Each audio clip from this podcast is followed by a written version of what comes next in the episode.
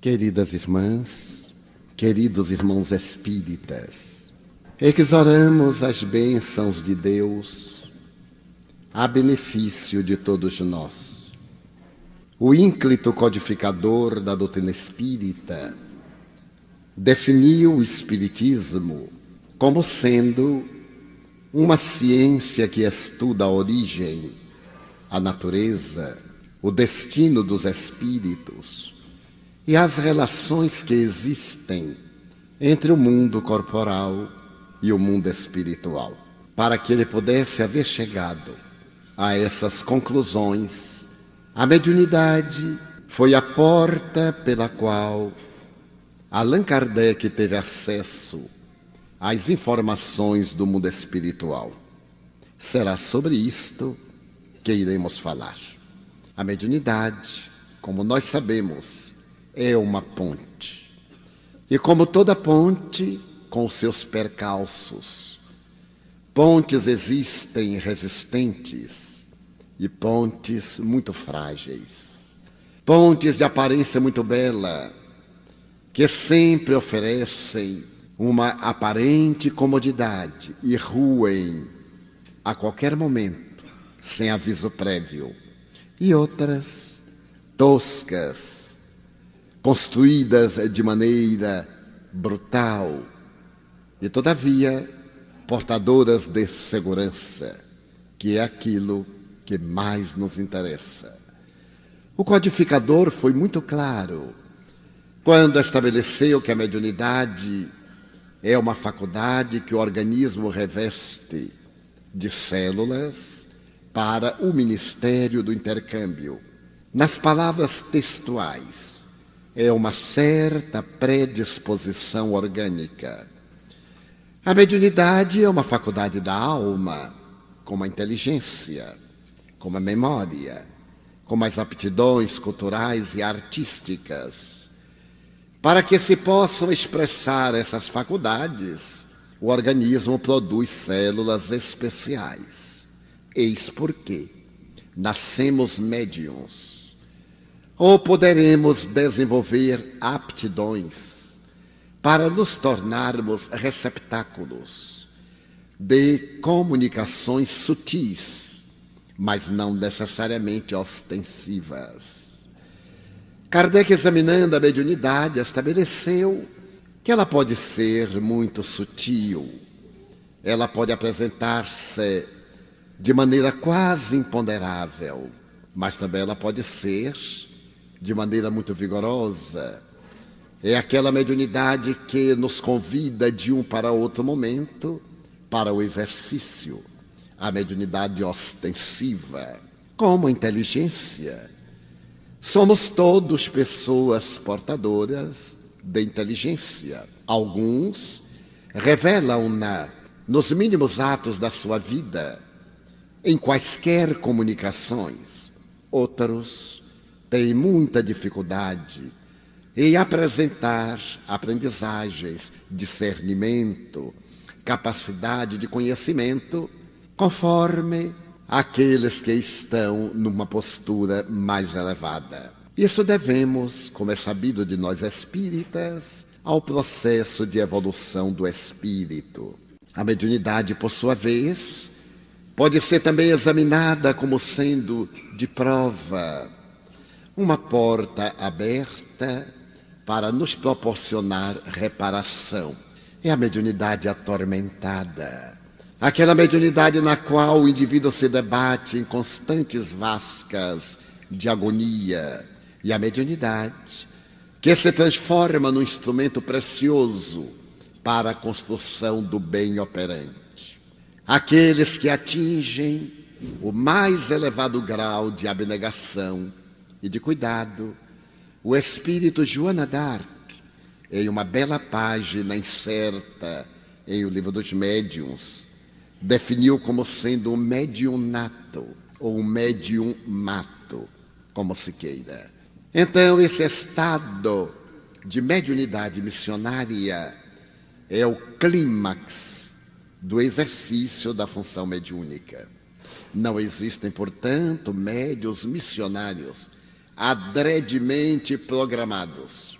eles tornam-se missionários pela forma como aplicaram a mediunidade e, consequentemente, como a sua vida pôde ser transformada em roteiro iluminativo para outras vidas. A mediunidade, portanto, exige determinadas disciplinas para que possa atingir a finalidade para a qual se destina. E por isso mesmo, ela nos impõe uma programática através da qual, metodologicamente, iremos dando passos mais seguros, principalmente se é a mediunidade espírita.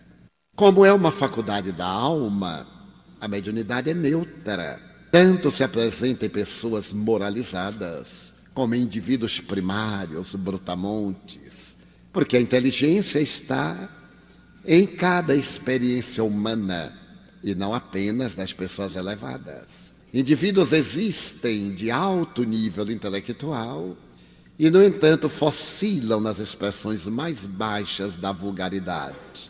Também o indivíduo pode ser portador de uma excelente mediunidade ostensiva, sem nenhum caráter moral. A mediunidade está na história, desde o período paleolítico. Encontraram os antropólogos vestígios de fenômenos mediúnicos de intercâmbio na idade primitiva, paleolítica, quando os homens se reuniam nas cavernas à volta da fogueira e ali colocavam pedras e seixos com a imagem dos seus ancestrais, para que eles se aquecessem. E colocavam também muitas vezes o crânio humano à entrada da gruta, para poder afastá-los, aqueles que haviam desencarnados, não retornando à intimidade da família ou do clã para perturbar. Então, essa faculdade inerente à criatura humana e somente a ela inerente é perfeitamente normal. Dia chegará, conforme prevê o próprio codificador, em que nós dispensaremos determinados detalhes e requisitos para incorporarmos a mediunidade aos nossos sentidos.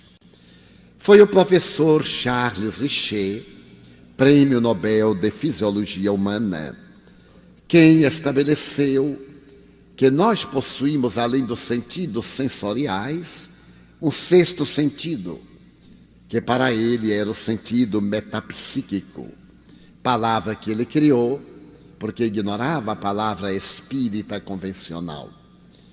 Então, nós seremos pessoas médiums para o cotidiano. A parapsicologia, por sua vez, também informa que essa faculdade psi, em breve, será perfeitamente natural na criatura humana no seu processo de evolução. O Espiritismo, todavia, veio oferecer uma metodologia ético-moral para que a mediunidade pudesse oferecer frutos sazonados à humanidade e não se transformasse em um instrumento de perturbação, de desídia, de agressividade, e de fenômenos inferiores para entreter o ser humano, como acontecia nos períodos primitivos e a Bíblia nos evoca durante o grande êxodo dos hebreus, saindo do Egito a Israel, entregando-se às bacanais, em torno do bezerro de ouro e exercendo a mediunidade para fins ignóbeis, o que fez Moisés proibir as evocações.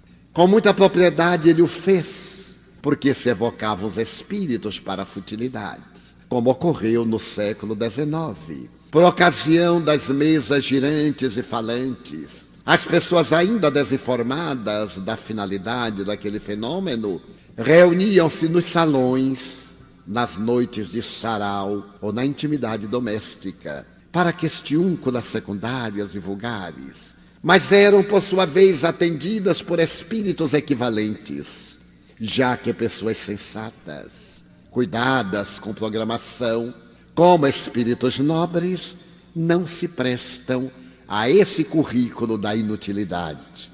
Coube Allan Kardec a tarefa notável de dar à mediunidade uma linha de dignidade, estabelecendo, portanto, a mediunidade espírita, aquela que se fundamenta nas experiências do Espiritismo.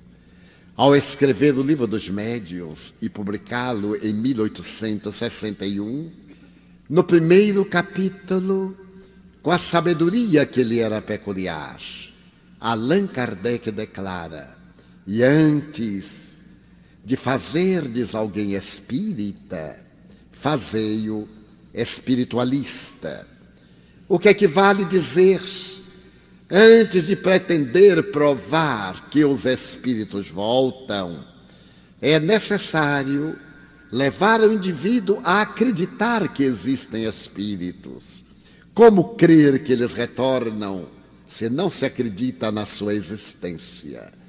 Por isso mesmo, o primeiro capítulo do livro dos Espíritos é uma interrogação do livro dos Médiuns. Há espíritos, e filosoficamente, ele demonstra que sim, que os há, e chama atenção para a seriedade do Espiritismo. Não se pode conhecer uma ciência com a leveza com que se lê uma revista. Todas as ciências impõem estudos, preocupações, sistematizações. Sendo o Espiritismo uma ciência, vai exigir de nós o interesse bem orientado para que centremos a nossa atenção nessa doutrina científica que é de fundamental importância para as nossas vidas. Quando assim dizemos, algumas pessoas reagem. Então, é uma doutrina para intelectuais, é uma doutrina para acadêmicos e não há o menor fundamento. O Espiritismo é uma doutrina simples. Se às vezes ele não é bem exposto, não é por causa do seu conteúdo, é pela pessoa que se encarrega de explicar. É tão fácil ser complicado no dia a dia que é muito comum na doutrina espírita nos utilizarmos da sua simpleza e beleza para adornar de complexidades que não se justificam. Para iniciar, no Espiritismo não existe nada exterior nem culto, nem roupas características, nem talismãs, nem sacerdócio, nem operações de natureza sistemática que possam degenerar em cerimônias. Não existe um sacerdócio organizado, o que demonstra ser uma doutrina de vinculação da criatura com o seu Criador. Não existem aqueles que respondem por nós, confessores, juízes, analistas, nós temos um compromisso com a consciência divina que está em nossa própria consciência. Mas por uma necessidade própria da natureza humana, o instinto gregário que nos vem do reino animal primitivo, necessitamos de estar juntos. Primeiro, para nos ajudarmos reciprocamente. Depois, para termos mecanismos de socorro ao nosso próximo. E, por fim, pela necessidade da evolução. Jesus teve a ocasião de dizer: E quando dois ou mais se reunirem em meu nome para orar, eu estarei entre eles, convidando-nos à fraternidade. Isso não quer dizer que aquele que ora a sós não receba o influxo da sua inspiração. Mas ao fazer a colocação global, ele nos induz à fraternidade, ao interesse pelo nosso próximo, ao intercâmbio, evitando que determinadas doutrinas do passado conseguiram realizar o isolacionismo, a fuga da realidade, a jornada para o deserto, para as grutas, para servir a Deus, abandonando o mundo. É óbvio que se trata de uma fuga psicológica, de medo de enfrentar o mundo. O mundo está para que o tornemos melhor com os nossos atos, acendendo lâmpadas na noite, ao invés de imprecarmos contra a escuridão. O exercício, portanto, da mediunidade deve ter qualificação. E para que ele ocorra dentro de padrões que nos ajudem, é necessário que sejam feitas essas experiências em uma reunião adrede programada para esse fim. E Allan Kardec teve o cuidado de estabelecer a linha direcional dessas reuniões quando apresentou o regulamento da Sociedade Parisiense de Estudos Espíritas às autoridades governamentais de Paris para ter o direito a abrir o grupo espírita de acesso às demais pessoas, conforme exigiam as leis da época, estabelecidas pelo imperador Napoleão III.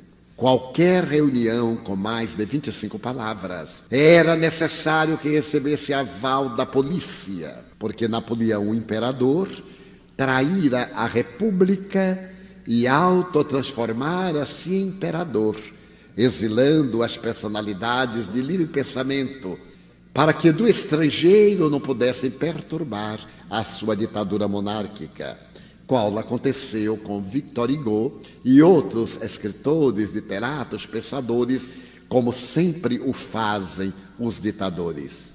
Nesse admirável regulamento que se encontra também em O Livro dos Médiuns, a partir do capítulo 29, nós vamos encontrar todas as diretrizes para uma boa sociedade espírita. E é nele que Kardec terá ocasião de referir-se no item 350 às variedades das reuniões. Essas reuniões podem ser frívolas, experimentais e reuniões de estudos. Com quanta sabedoria ele pôde estabelecer uma síntese dos nossos interesses em nossas comunicações com o mundo espiritual. Quais são as reuniões frívolas? São aquelas de pessoas que, não tendo maturidade psicológica nem interesse de progresso, comprazem-se em divertimentos. E foi por isso também que ele teve a ocasião de dizer: a mediunidade nunca subirá ao palco das feiras para divertir as pessoas. Porque a mediunidade é uma coisa grave. E com gravidade ela deve ser examinada. Porque ela tem que tem que ver com a nossa imortalidade. E a nossa imortalidade interessa-nos a todos globalmente, mas a cada um em particular, com muito mais intensidade. As reuniões frívolas eram aquelas que se realizavam em Paris. Algumas pessoas reuniam-se e, em volta da mesa, faziam perguntas banais, como até hoje. Principalmente as moças casadoiras sempre perguntavam se iam casar. E até hoje, os rapazes também ambiciosos, se se vão casar com moças ricas, ou também aquelas pessoas que desejam o companheiro ideal. Certo dia, alguém me perguntou, seu Divaldo, eu queria encontrar o homem ideal. E eu perguntei, e você é a mulher ideal para ele? Ela ficou muito embaraçada, porque não era. Nós sempre queremos que o outro seja ideal que seja melhor, extraordinário, para nós manipularmos. Porque a mulher que quer o homem ideal vai lembrar que o homem ideal está procurando a mulher ideal. E como não existem nem homens nem mulheres ideais, vamos aceitando as nossas provações até um dia chegarmos ao lado ideal. São reuniões frívolas, aquelas nas quais não há seriedade, não há espírito de nobreza, não há introspecção, não há o sentido da caridade, não há harmonia que deve viger entre aqueles que buscam a comunhão com o mundo espiritual. Allan Kardec, então, estabelece que existem exceções experimentais, aquelas nas quais os médios são submetidos a testes. Pessoas sensatas, estudiosas, observadoras, então realizam exceções de experimentação mediúnica com caráter, portanto, elevado, de confirmar, de reconfirmar, de constatar, de oferecer mais subsídios para os que estão buscando a verdade através da legião dos fatos que se multiplicam diariamente em nossa doutrina, em nosso movimento. E o terceiro grupo de sessões, as sessões de estudos, aquelas nas quais as entidades venerandas trazem-nos informações para reflexão, para meditação, para estudo, para aprendizagem. Hoje poderíamos atualizar a linguagem. A primeira, a fútil, a frívola, continua frívola e irresponsável. A experimental, seria a sessão mediúnica de desenvolvimento, palavra que não corresponde, porque ninguém desenvolve a mediunidade, educa a mediunidade. A mediunidade é uma força parafísica que nós educamos, canalizando as nossas energias. Seriam então as sessões mediúnicas, que se dedicam à educação daqueles sensitivos que são portadores de mediunidade. E as sessões de estudo seriam as sessões mais especializadas, as sessões de desobsessão, aquelas nas quais nós temos o imenso campo a joirar das entidades perversas, infelizes, assinaladas pela angústia que se comprazem em desforçar-se de a quem atribui condições de adversários, procurando vencê-los, destruí-los.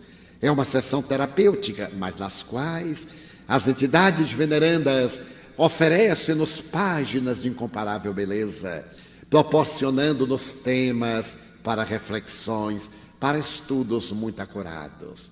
Allan Kardec teve muito cuidado de estabelecer que o fenômeno mediúnico pode ser visto sob dois aspectos. O fenômeno da personalidade, aquele fenômeno que decorre do próprio inconsciente do médium.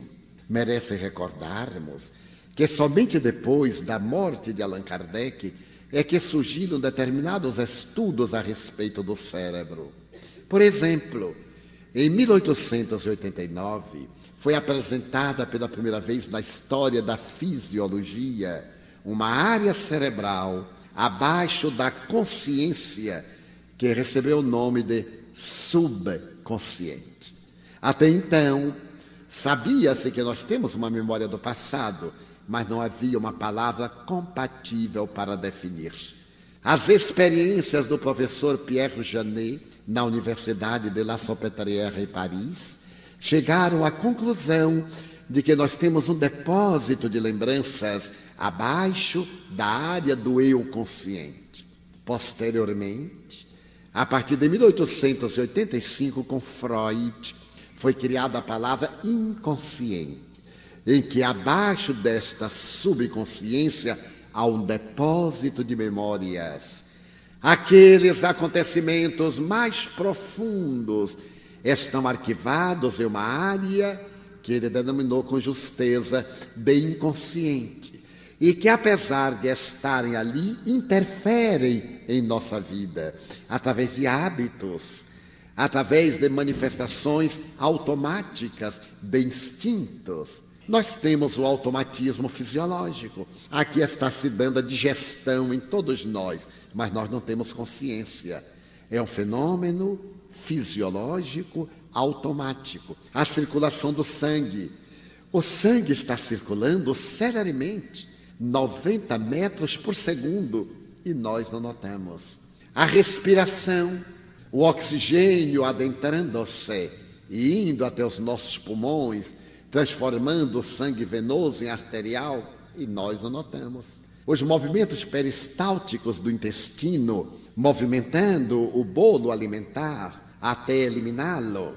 Em suma, as nossas glândulas de secreção endócrina, automatismos fisiológicos. Mas nós temos também automatismos psicológicos. Aquilo que ficou arquivado, nós fazemos automaticamente. O que é uma pessoa educada? É uma pessoa que tem hábitos saudáveis. Quando alguém lhe vai falar, levanta-se automaticamente. É uma pessoa que, quando vai bocejar, coloca a mão discretamente. Quando nós nos distraímos, um ato que pode passar despercebido chama atenção. A pessoa se espreguiça como se estivesse no seu quarto de público. É uma pessoa de hábitos censuráveis. Não criou hábitos psicológicos saudáveis. Falar alto, falar baixo, sentar-se bem à mesa, são automatismos psicológicos. Porque nós aprendemos e fazemos sem nos dar conta. Uma pessoa educada é gentil, sem a preocupação de querer conquistar ninguém. Aquilo é natural. A pessoa é cortês, é delicada, é eterna, exala, porque está introjetado no seu inconsciente. Mais tarde, esse inconsciente foi reclassificado pelo psicoterapeuta, o psiquiatra e psicanalista Carl Gustavo Jung, que se divorciou de Freud e apresentou a psicanálise analítica. Dizia Jung que nós temos dois inconscientes: o nosso historial, desde o momento da concepção até o momento atual, e o inconsciente coletivo, as heranças dos nossos antepassados, porque no gene e nos cromossomas estão as marcas de tudo o que aconteceu na história da humanidade. Então nós temos dois inconscientes. Esses inconscientes trabalham em nós ativamente, através de instintos, através de impulsos, através de reações. Nós vivemos uma sociedade que reaja, não uma sociedade que haja. É muito comum dizermos: alguém pisou no meu pé e eu dei um soco. Eu empurrei. É um ato animal, selvagem. Se pisamos na pata do cão, o cão morde. Há pessoas também que, se pisamos no pé, elas mordem. Então nós vivemos reagindo, quando deveríamos viver agindo, porque nós pensamos. Alguém me diz um desaforo, eu devo olhar para ele e dizer: deve estar louco, deve estar exaltado. Aconteceu alguma coisa, ele não está brigando comigo, ele está botando para fora um conflito. Então eu não reajo. Eu olho para ele e fico tranquilo, porque o problema é dele, não é meu. Daí então nós precisamos criar condicionamentos mediúnicos. E Allan Kardec, antes desta evolução psicológica, ele percebeu que existem fenômenos que são do próprio indivíduo, fenômenos nervosos. Muita gente confunde estresse, nervosismo, neurastenia com mediunidade. Se alguém aqui tiver uma crise epiléptica, não falta que diga mediunidade, obsessão. Não é não, é epilepsia mesmo. Não deveremos chegar ao absurdo das fantasias. Fazendo eletroencefalograma, nós vamos ver ali a infecção, o problema cerebral, a marca. Então, não havendo as comunicações de natureza neurais ou neuroniais, o indivíduo tem uma convulsão provocada pelo cérebro. Então, ele toma um anticonvulsivo e fica bem, com obsessor ou sem obsessor. Muitos psiquiatras me dizem: vocês são ridículos. Eu tenho aqui o mapa do cérebro de vários psicopatas vocês dizem que a obsessão, eu digo vocês, quer dizer eles, porque eu nunca digo. Primeiro, eu não diagnostico nada de ninguém, porque eu não sou médico. Sou apenas um pobre médium. E eu fico admirado como os médiums são formidáveis. Eu chamo de super médiums. Eles olham para a pessoa, obsessão. Obsessão. Eles só veem o mal, que coisa curiosa. Nunca veem pessoas saudáveis, pessoas joviais, pessoas que estão lutando, talvez sejam obsidiadas mas estão saindo da obsessão. Todos nós andamos no pântano, uns entrando, outros saindo. Então merecemos muito respeito porque nós estamos saindo. E muita gente, quando sai do pântano, fica de pé sujo até encontrar um regato para lavar o pé, mas já saiu do pântano. Mas esses supermédios, eles têm um prazer impressionante. Se uma pessoa enferma, porque é orgânica, está ficando obsidiada. Olha aí, olha. Não concordou com aquilo e já ficou obsedada. Os guias estão se vingando. Eu não sei onde é que leram isto. Mas o povo que é ignorante adora fantasia. Quanto mais fantasia, melhor. E agora existe essa de obsessão para tudo, porque é muito cômodo, meus amigos. Porque sendo obsessão, a culpa é dos espíritos, não é da pessoa. Só que a colocação está errada. Só existem obsidiados porque são devedores. Estes, os encarnados, é que são os maus. Os obsessores foram suas vítimas. São os pobres. Eles estão só cobrando a fatia deles. Você me prejudicou, agora eu quero reparação. Daí eles estão cobrando. Eu tenho muita pena dos obsessores, porque eles foram nossas vítimas. E os meus, aqueles que não simpatizam comigo, eu procuro ser muito gentil, converso, peço desculpa. E eles, não vou desculpar. Eu digo, pior para você que vai ficar sofrendo. Porque eu já estou com consciência de pagar. Você não quer receber, o problema é seu. Eu vou depositar no banco da providência divina. Quando você quiser, vá lá e faça um saque, porque está depositado. Então nós estamos derrapando para situações lamentáveis e anti-espíritas. Não diagnostiquemos nada, não somos médicos. Não temos a capacidade para discernir. Falta de estudo da doutrina espírita. Por isso, Kardec disse: há fenômenos que são do próprio médium, do seu nervosismo. A pessoa estertorar, se bater, bater os pés, bater na mesa, empurrar a mesa, quebrar a cadeira. Não tem nada a ver com a mediunidade. A mediunidade não é um estupor. Isto é um desequilíbrio nervoso de uma pessoa mal educada. Se a mediunidade para funcionar exigisse esse pugilato, o que seriam dos médios fracos que não aguentam essa luta corporal? O que é que nós temos feito? Vemos uma pessoa que perde o emprego. Neste país, perder emprego é a coisa mais natural do mundo. O grande problema é não perder o emprego. Logo diz assim: ah, é obsessão. Tem que desenvolver a mediunidade. A pessoa é muito doente, tem que desenvolver a mediunidade. Aonde leram isto, pelo amor de Deus? A pessoa tem as suas provas, tem as suas dores. A mediunidade não tem nada a ver. Se ela estiver, é um resgate para a pessoa, é um convite, é uma mediunidade de prova, como Allan Kardec estabeleceu. Mas não é a mediunidade que está proporcionando os desequilíbrios. Os desequilíbrios é que estão gerando uma mediunidade atormentada. Se o paciente melhorar, a mediunidade se equilibra. É exatamente o oposto. Então dizem, tem que desenvolver, mas desenvolver o quê, pelo amor de Deus? Outras vezes, pessoas na rua, no trabalho, alguém tem um problema, eles dizem, você é médium. E a pessoa fica com aquela indução.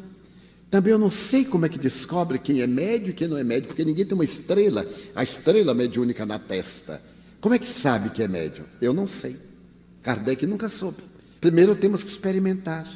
E as pessoas vêm me dizer, Edivaldo, disseram que eu sou médium, o que é que o senhor acha? Eu pergunto, você sente alguma coisa? Não, senhor. Então não é. Ah, mas eu sinto isso, eu sinto aquilo. Então é. Só a pessoa que sabe. Nós não podemos adivinhar o que é que ela sente.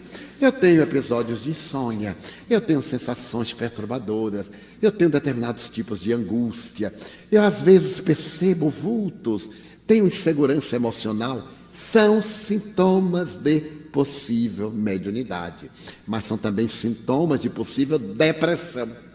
Entre uma coisa e outra, temos que aguardar a maneira de definir as chamadas síndromes da doença ou as características da mediunidade.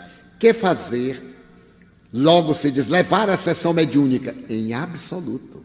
Não podemos levar pessoas desajustadas a um laboratório, porque ela não tem condições está no primeiro capítulo do livro dos médios, o primeiro. Num gabinete de química, nós necessitamos de conhecer fórmulas. Se nós vemos H2O e uma garrafinha com líquido dentro, é água. Mas se nós vemos H2SO4, já não é água, é ácido sulfúrico. Embora a aparência seja de água. Se nós ingerirmos, morreremos na hora. Para entrarmos no gabinete de química, necessitamos entender as fórmulas, como trabalhar. Para entrarmos na sessão mediúnica, temos que necessitar de conhecer o laboratório do mundo espiritual, que Allan Kardec chama laboratório do mundo invisível aos nossos olhos. Daí se torna necessário o estudo primeiro, não levar pessoas perturbadas à sessão mediúnica.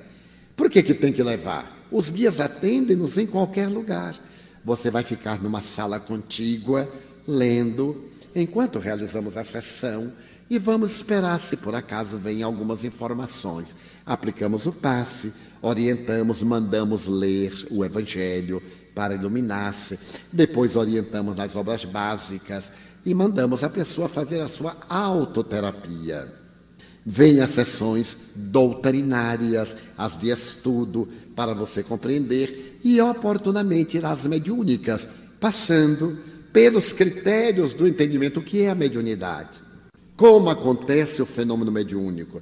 Será que o espírito entra no médium e expulsa o espírito encarnado? Como é que se dá o fenômeno mediúnico? Como é que ocorre? Qual é a fisiologia da incorporação? Palavra equivocada. Porque o espírito não incorpora no médium, é psicofonia, o fenômeno através do qual ele fala por outra boca. Então é necessário conhecermos o perispírito. as funções do perispírito, porque toda comunicação mediúnica é perispírito de desencarnado e mantendo-se ao perispírito do encarnado e exercendo sobre o encarnado predominância da sua vontade. Na obsessão, mas também na iluminação. O espírito mentor, quando vai falar por nós, ele sobrepõe a sua, a nossa vontade em nosso campo perispiritual. Kardec dizia: há fenômenos que são do próprio médium. Não havia palavra subconsciente, repito, nem inconsciente. Hoje diríamos do inconsciente do médium. São aquelas comunicações que não vão e não voltam.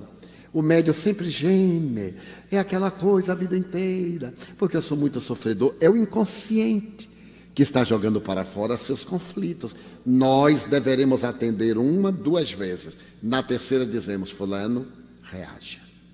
É você mesmo reage. Com todo carinho. O médium não vai ficar agora sensibilizado. Me desmoralizou. Como? A verdade não desmoraliza ninguém, moraliza. Por isso que as reuniões não podem ser públicas. Devem ser feitas com um grupo de pessoas que se estimem, que objetivem metas fundamentais, que se respeitem, que tenham ideais elevados. Kardec define, como iremos estudar, na qualidade da prática da sessão mediúnica. São qualidades fundamentais. Então, o doutrinador terá um trabalho de muita relevância que é orientar. Ah, mas eu não vou dizer nada, né? A pessoa vai ficar com raiva, fica com raiva, sai melhor.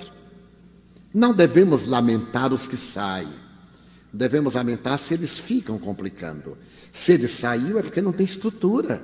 Ele quer impor os seus desequilíbrios e não é justo que uma pessoa desequilibrada perturbe o trabalho sério de pessoas honestas. Então, cabe ao doutrinador dizer: olha, esse fenômeno, note, está, é repetitivo. É como o fenômeno da depressão. O depressivo queixa-se sempre. Se ele começar a falar, não termina nunca, porque ele vai e repete, ele vai e repete. O fenômeno do nosso inconsciente é repetitivo. O espírito está sempre chorando, está sempre com dores, está sempre com mágoa, está sempre lamentando-se. São clichês do nosso inconsciente. Porque cada um de nós é diferente. Se dois de nós aqui nos incorporarmos do mesmo médium, dois gêmeos, um a um, cada um vai dizer coisa diferente. Porque apesar de sermos gêmeos fisiológicos, não somos gêmeos psicológicos. Os nossos interesses são diferentes. Então, nós vamos abordar uma linguagem diversa, características da personalidade que variam entre gêmeos univitelinos. Então, Kardec foi ao ponto crucial. E existem os fenômenos que ele chama espíritas, são os fenômenos mediúnicos. São aqueles que têm a interferência dos espíritos. Como nos lembramos, ele dividiu a mediunidade em duas áreas: a mediunidade de efeitos intelectuais e a mediunidade de efeitos físicos. A mediunidade de efeitos intelectuais são aqu é aquela que usa mais as nossas potencialidades psíquicas. A psicofonia, a psicografia, a pictografia, a pintura, a música, o desenho. Aquelas de efeitos físicos são que exigem o nosso ectoplasma para fenômenos externos à nossa aura à nossa realidade. Com esse equipamento, o Espiritismo criou raízes para poder educar todos aqueles que se lhe acerquem, sendo portadores da mediunidade. Com o tempo, vulgarizou-se muito uma palavra que se tornou fundamental em nosso movimento, a palavra animismo. Então nós ficamos sempre confliteados, muitos médios. Será que é um fenômeno anímico? Será que é um fenômeno do meu inconsciente? Todos nós podemos avaliar a qualidade das comunicações se formos honestos para conosco mesmo. Se nós repetirmos apenas o que sabemos, apenas aquilo que pensamos, é uma coisa intramediúnica, está dentro de nós. Mas se nós, por exemplo, exteriorizamos coisas que não sabemos, ocorrências que não fomos informados, notícias que não estão gravadas, páginas de uma beleza que ultrapassa a nossa capacidade medial, o fenômeno é mediúnico. Então ninguém pode dizer este fenômeno é anímico, este fenômeno é mediúnico. O médium terá que fazer uma autoanálise para poder elaborar. E se tornou muito popular a palavra animismo. Hoje eu gostaria de fazer uma abordagem um pouco mais profunda sobre isto. No ano de 1889, foi publicado na Europa um livro terrível contra o Espiritismo. O livro chama-se O Espiritismo e era firmado pelo alemão Barão von Hartmann. Ele acusando os fenômenos espíritas de fenômenos do inconsciente, de estados de delírio, de alucinações, de transtornos epilépticos, de fenômenos histéricos, e tinha bastante razão em uma grande parte. No ano seguinte, um eminente médico do czar da Rússia, Alexandre II, o eminente professor Alexander Aksakov, que havia estudado os maiores médios da Europa e da América. Ele, inclusive, estudou profundamente a mediunidade de Daniel Douglas Home, o mais extraordinário médium do século XIX. Daniel Douglas Home era um médium tão incomum que ele flutuava no ar. Ele conseguia sair de uma janela ou por uma janela de um terceiro piso, planar no ar e entrar pelo outro lado. Ele possuía fenômenos parapsicológicos incomuns. Na lareira da sala Apolo do Palácio do Louvre, em Paris, diante da imperatriz Eugênia, do imperador Napoleão III e de testemunhas, ele atiçou a lareira, colocou o rosto e tomava das chamas como se estivesse lavando o rosto com labaredas. E conseguia transmitir esta paranormalidade a outras pessoas. Ele pegava as brasas acesas, passava a mão na mão de outrem e colocava ali a brasa. E a pessoa saía com ela sem sentir nada. Tomava um papel e mantava, jogava na lareira e o papel não ardia. Depois ele dizia: pode queimar. O papel incendiava-se. Foi o médio de peregrinas faculdades, mas não era espírita. E por incrível que pareça, combateu Allan Kardec, como era natural, porque Allan Kardec propunha a mediunidade moralizada. E Daniel Douglas Home era um ocioso explorador. Ele nunca aceitava dinheiro, só aceitava joias, casacos de pele, hospedagens e hotéis de luxo e convívio com a nobreza. Era assim que ele dizia: dinheiro nunca, nem me falem nisso. Mas era tratado igual. Foi o médium dos reis. O próprio czar Nicolau II quando ele, Daniel, se casou com uma afilhada do czar de todas as Rússias, mandou-lhe um anel de brilhantes fabuloso. Esta jovem morreu, Sasha, e ele se apaixonou por uma outra jovem, também russa, que era prima de Alexander Aksakov. E casou-se com toda a pompa. O rei, os reis em geral, recebiam-no com uma grande igualdade em palácio. Então Daniel se achava no direito de assessorar Allan Kardec ao pregar a mediunidade gratuita, dar de graça o que de graça se recebe. Até hoje isto é um cravo no sapato de muita gente, porque há muito médio que não recebe dinheiro, recebe só presente. Então nós criamos a palavra a indústria do presente e deveremos ter muito cuidado eu criei como ética. Quando a pessoa me dá uma coisa além do normal, eu recuso. Eu digo, olha, muito obrigado, eu não vou usar nunca. Muito obrigado. Não, mas eu faço coisa. Não, eu não aceito. Os guias não ficam contentes comigo. Porque a pessoa está comprando o médio indiretamente. Isso é muito perigoso. A alma humana é muito sutil.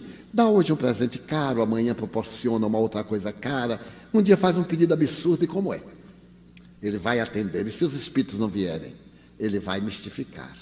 Esses perigos são tantos que numa longa existência como a minha sempre sucederam. Mas o barão von Hartmann escreveu esta obra fulminante. E Alexander Aksakov, amigo dos maiores médios da Europa e alguns americanos, depois de pesquisar, respondeu com uma obra clássica que os espíritas, na maioria, não conhecem, que se chama Animismo e Espiritismo, de Alexandre Aksakov. A palavra animismo não é da doutrina espírita. Nós dizemos toda hora, é animismo, é animismo. Não é uma palavra espírita. Ela foi criada por Alexandre Aksakov em 1891 e consta da sua obra. Se não é animismo este fenômeno, como é que se chama? Eu vou ler textualmente o que ele escreveu para ser fiel, porque é uma página de ciência. E a partir de hoje nós mudarmos a denominação. Na obra Animismo e Espiritismo, publicada pela Federação Espírita Brasileira, ele diz o seguinte na página número 23. Podemos observar que existem três tipos de fenômenos: fenômenos do personismo, fenômenos do animismo e fenômenos do espiritismo. O personismo abrange fenômenos psíquicos inconscientes, produzindo-se nos limites da esfera corpórea do médium, ou intramediúnicos, cujo caráter distintivo é principalmente a personificação, isto é, a apropriação ou adoção do nome e muitas vezes do caráter de uma personalidade estranha à do médium. Tais são os fenômenos elementares do mediunismo: a mesa falante, a escrita, as manifestações de desdobramento da consciência, fenômeno fundamental do mediunismo. Os fatos dessa categoria nos revelam o grande fenômeno da atualidade do ser psíquico da não identidade do eu individual, interior, inconsciente com o eu pessoal, exterior e consciente.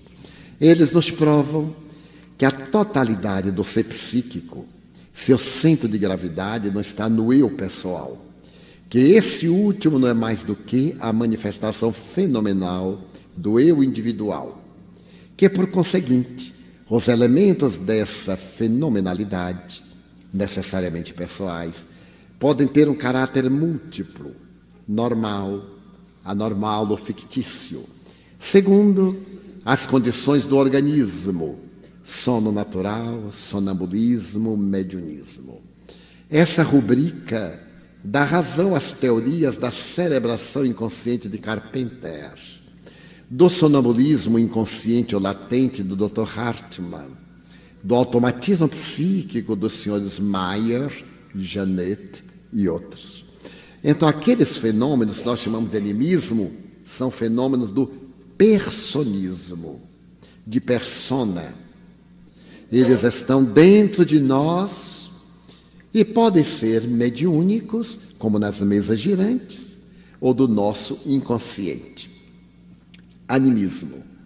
Fenômenos psíquicos inconscientes se produzido fora dos limites da esfera corpórea do médium, ou extramediúnicos, transmissão do pensamento, telepatia, telecinesia, movimentos de objetos sem contactos, materialização, são fenômenos anímicos. Temos aqui a manifestação culminante do desdobramento psíquico. Os elementos da personalidade transpõem os limites do corpo e manifestam-se à distância, por efeitos não somente psíquicos, porém ainda físicos e mesmo plásticos, e indo até a plena exteriorização ou objetivação, provando por esse meio que um elemento psíquico pode ser não somente um simples fenômeno de consciência, mas ainda um centro de força substancial, pensante e organizadora podendo também, por conseguinte, organizar temporariamente um simulacro de órgão visível ou invisível e produzindo efeitos físicos.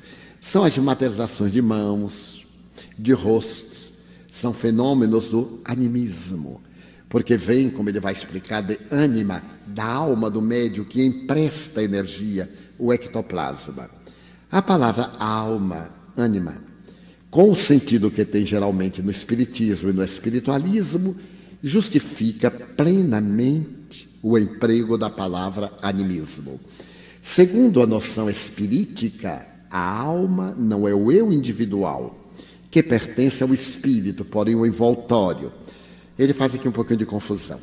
Allan Kardec demonstrou que o espírito expande-se através de um envoltório semimaterial que é o perispírito.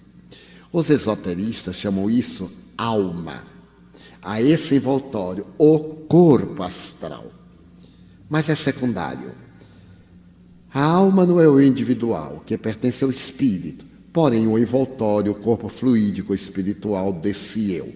Por conseguinte, nós teríamos nos fenômenos anímicos manifestações da alma, o perispírito, como entidade substancial, o que explicaria o fato de essas manifestações poderem revestir também um caráter físico-plástico, segundo o grau de desagregação do corpo físico ou do perispírito, ou ainda da meta-organização, segundo a expressão de Hallenbeck. E como a personalidade é o resultado direto do nosso organismo terrestre, segue-se daí, naturalmente, que os elementos anímicos pertencentes ao organismo espiritual são também os portadores da personalidade. Então nós vemos que o fenômeno do personismo é intra, do animismo é extra. No personismo, a persona exterioriza. No animismo, as comunicações dão-se fora. Tanto elas podem ser da nossa vontade, a telepatia, mover objetos com o pensamento. Alguns podem ser movidos com espíritos, as materializações. É uma diferença, portanto, muito básica. Quando nós, na sessão, queremos dizer que o fenômeno é anímico, podemos dizer que é um fenômeno personista, da persona, porque a alma, que no caso é o perispírito. Agora vejamos fenômenos espíritas. Terceiro, espiritismo.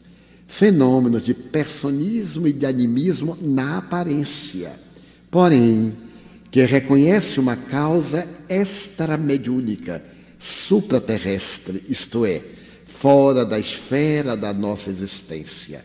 Temos aqui a manifestação terrestre do eu individual por meio daqueles elementos da personalidade que tiveram a força de manter-se em roda do centro individual depois de sua separação do corpo e que se podem manifestar pela mediunidade ou pela associação com os elementos psíquicos homogêneos referentes ao ser vivo.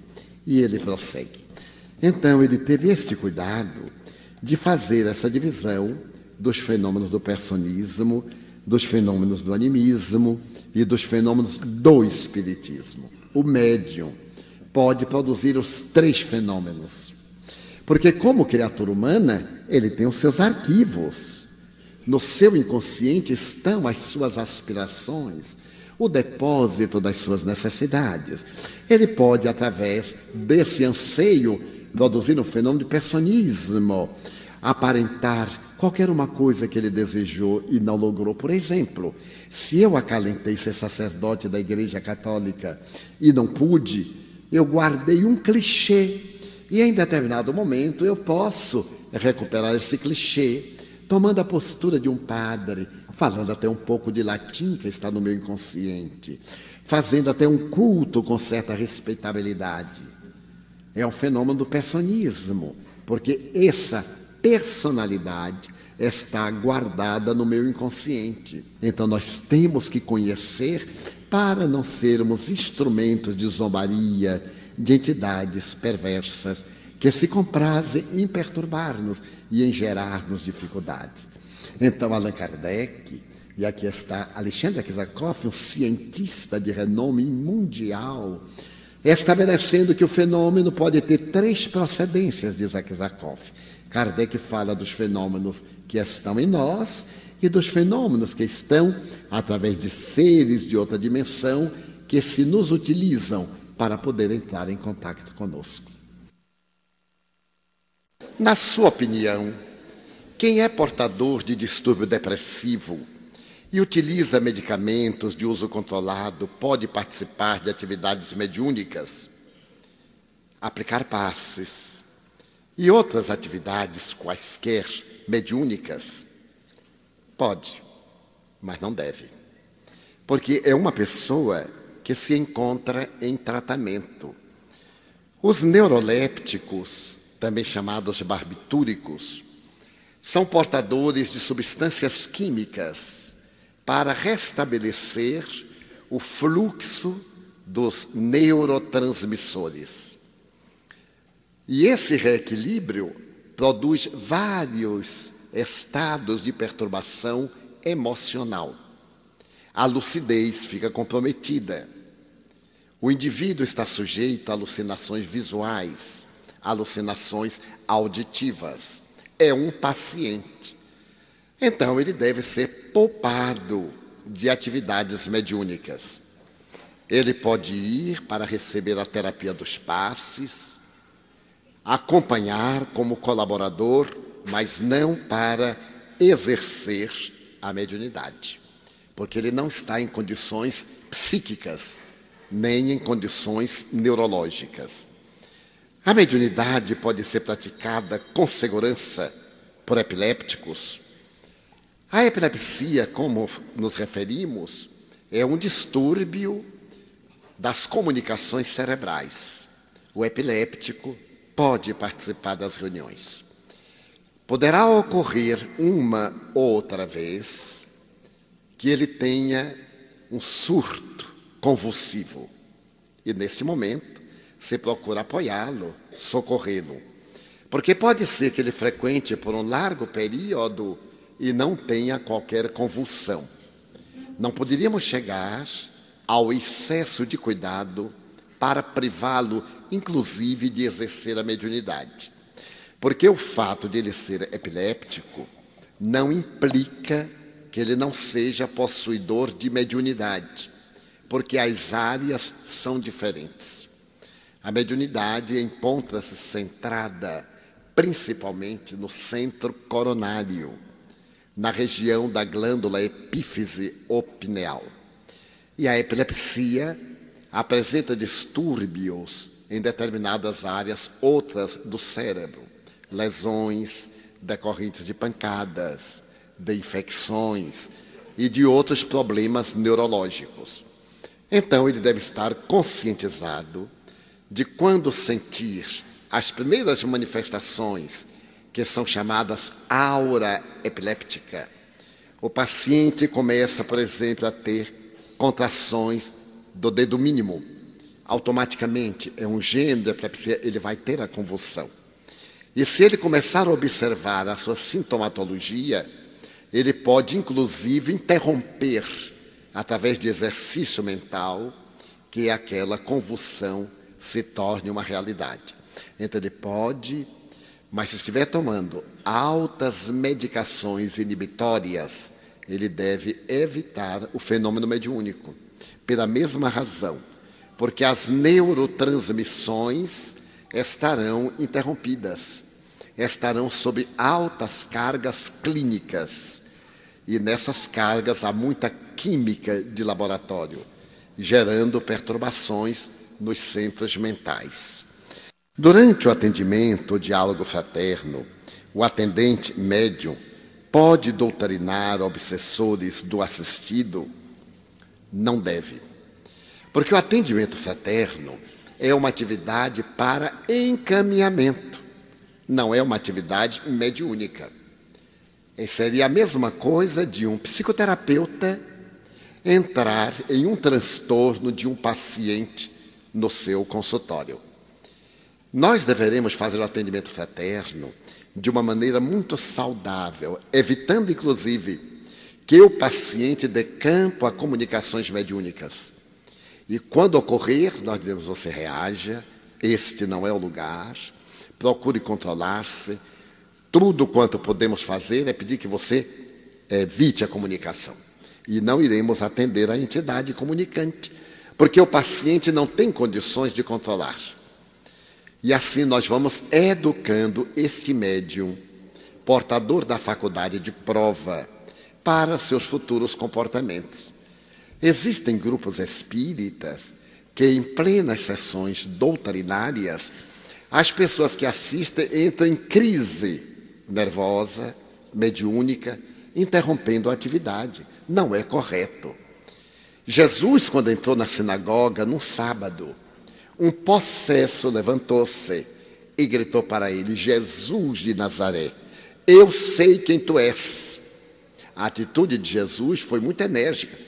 Cala-te, ainda não é chegada a minha hora. Sai dele. E o espírito saiu.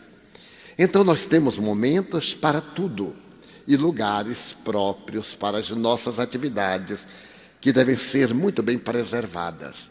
Se o atendente fraterno passa a doutrinar entidades sofredoras em pacientes desavisados, em breve o atendimento é uma mini sessão mediúnica.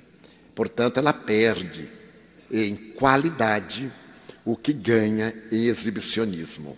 Como diferenciar paranormalidade de mediunidade? A palavra paranormal vem significar aquele que está além de um estado que nós convencionamos chamar normalidade. Não existe um indivíduo linha reta, que seria o um indivíduo normal. Nós transitamos no eletroencefalógrafo em uma curva ascendente e descendente, que caracteriza nosso humor, nossa normalidade, momentos de pique para cima quando estamos eufóricos, momentos de pique para baixo quando estamos tensos, que são perfeitamente normais. Então, isto é chamado estado de consciência lúcida. Existem os estados alterados de consciência, quando o indivíduo consegue ir além desta linha divisória. Então, chamamos paranormal aquele que entra nesta área além da consciência convencional. Então, trata-se de uma paranormalidade. E existem aqueles que chegam ao estado de consciência alterada. O indivíduo que faz alteração de consciência, ele vai para cima. O de consciência alterada é para baixo é um psicopata, um autista, um depressivo, um esquizofrênico, encontram-se no estado de consciência alterada. Há uma patologia. O médium, o sensitivo, o sujeito estão em estados alterados de consciência, em níveis mais altos. Então a psicologia dividiu esses níveis de consciência através dos chamados biorritmos. São quatro biorritmos, quatro níveis de consciência: a consciência de sono, a consciência desperta, a consciência de si mesmo e a consciência objetiva. A consciência de sono é medida através de um biorritmo de 13 ciclos por segundo no eletroencefalograma até 27. Então, é um estado de consciência beta. É a pessoa acelerada, a pessoa que não presta atenção, que está sempre ansiosa. Então, ele tem um gráfico com os riscos muito próximos, muito acelerados. Quando o indivíduo consegue o estado de consciência desperta, o seu eletroencefalograma dá uma imagem de biorritmo mais separado, de 7,1 até 12 aproximadamente. Então é um ciclo denominado de estado de consciência lúcida ou estado alfa. Quando o indivíduo entra num transe, ele vai do ciclo 3,1 até aproximadamente 7. E quando ele entra num transe profundo, ele vai de 0,1 até aproximadamente 3. Então, seus ciclos mentais são muito lentos, porque a consciência alterada está em profundo estado de percepção. Daí se pode medir através do eletroencefalograma, os fenômenos mediúnicos, os fenômenos patológicos, os vários biorritmos e os diferentes níveis de estado de consciência. Então, o paranormal é aquele indivíduo que está acima do normal, aquele que é portador de intuição, o clarividente, o clareaudiente. São indivíduos de personismo com estados alterados de consciência. É um paranormal. Os médiums somos paranormais, portadores de mediunidade.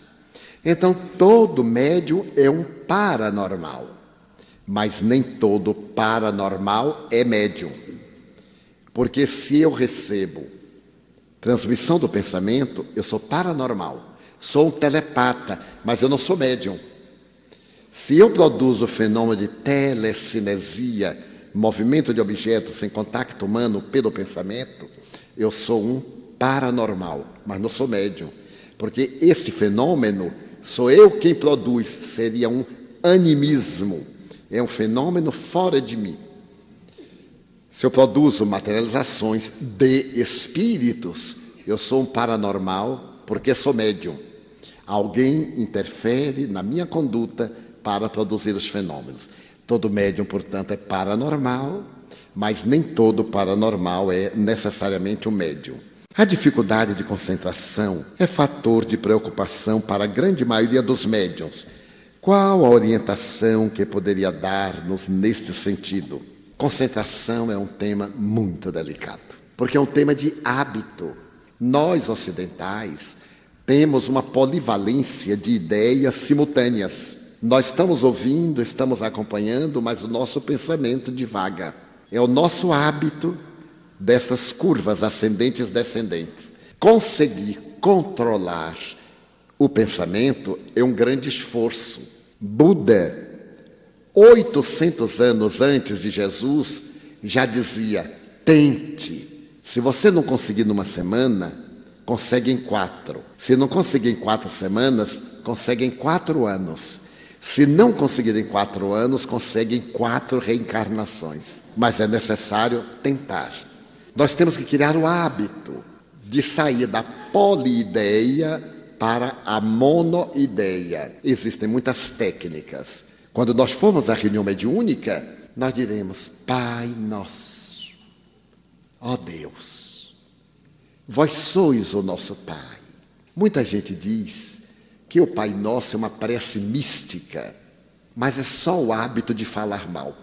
É o conjunto mais perfeito de síntese que até hoje alguém elaborou. Não tem nada a ver com mística. Jesus nos ensinou, como o excelente Filho de Deus e o ser mais perfeito que Deus nos ofereceu para servir-nos de modelo e guia, resposta à questão 625 de O Livro dos Espíritos, mas sem nenhum sentido de religião, mas no sentido de adoração a Deus. Terceira parte do livro dos Espíritos, a lei de adoração. Adorar não é ter um culto, é um estado interior. Então nós vemos Pai Nosso e começamos a pensar o que é que ele quis dizer. Que Deus é pai do meu amigo, mas é pai também do meu inimigo. Que o meu inimigo é meu irmão, porque não há dois deuses. E se ele é meu pai, é pai do outro. Notem como vem uma conotação admirável. Então ele não pode ser meu inimigo. Nós somos irmãos. Eu devo ter para com ele o respeito que ele merece. Que estás nos céus. Deus meu, como é grande o universo. Eu não tenho capacidade sequer para dimensionar. Enquanto eu estou reflexionando nisto, eu estou concentrando.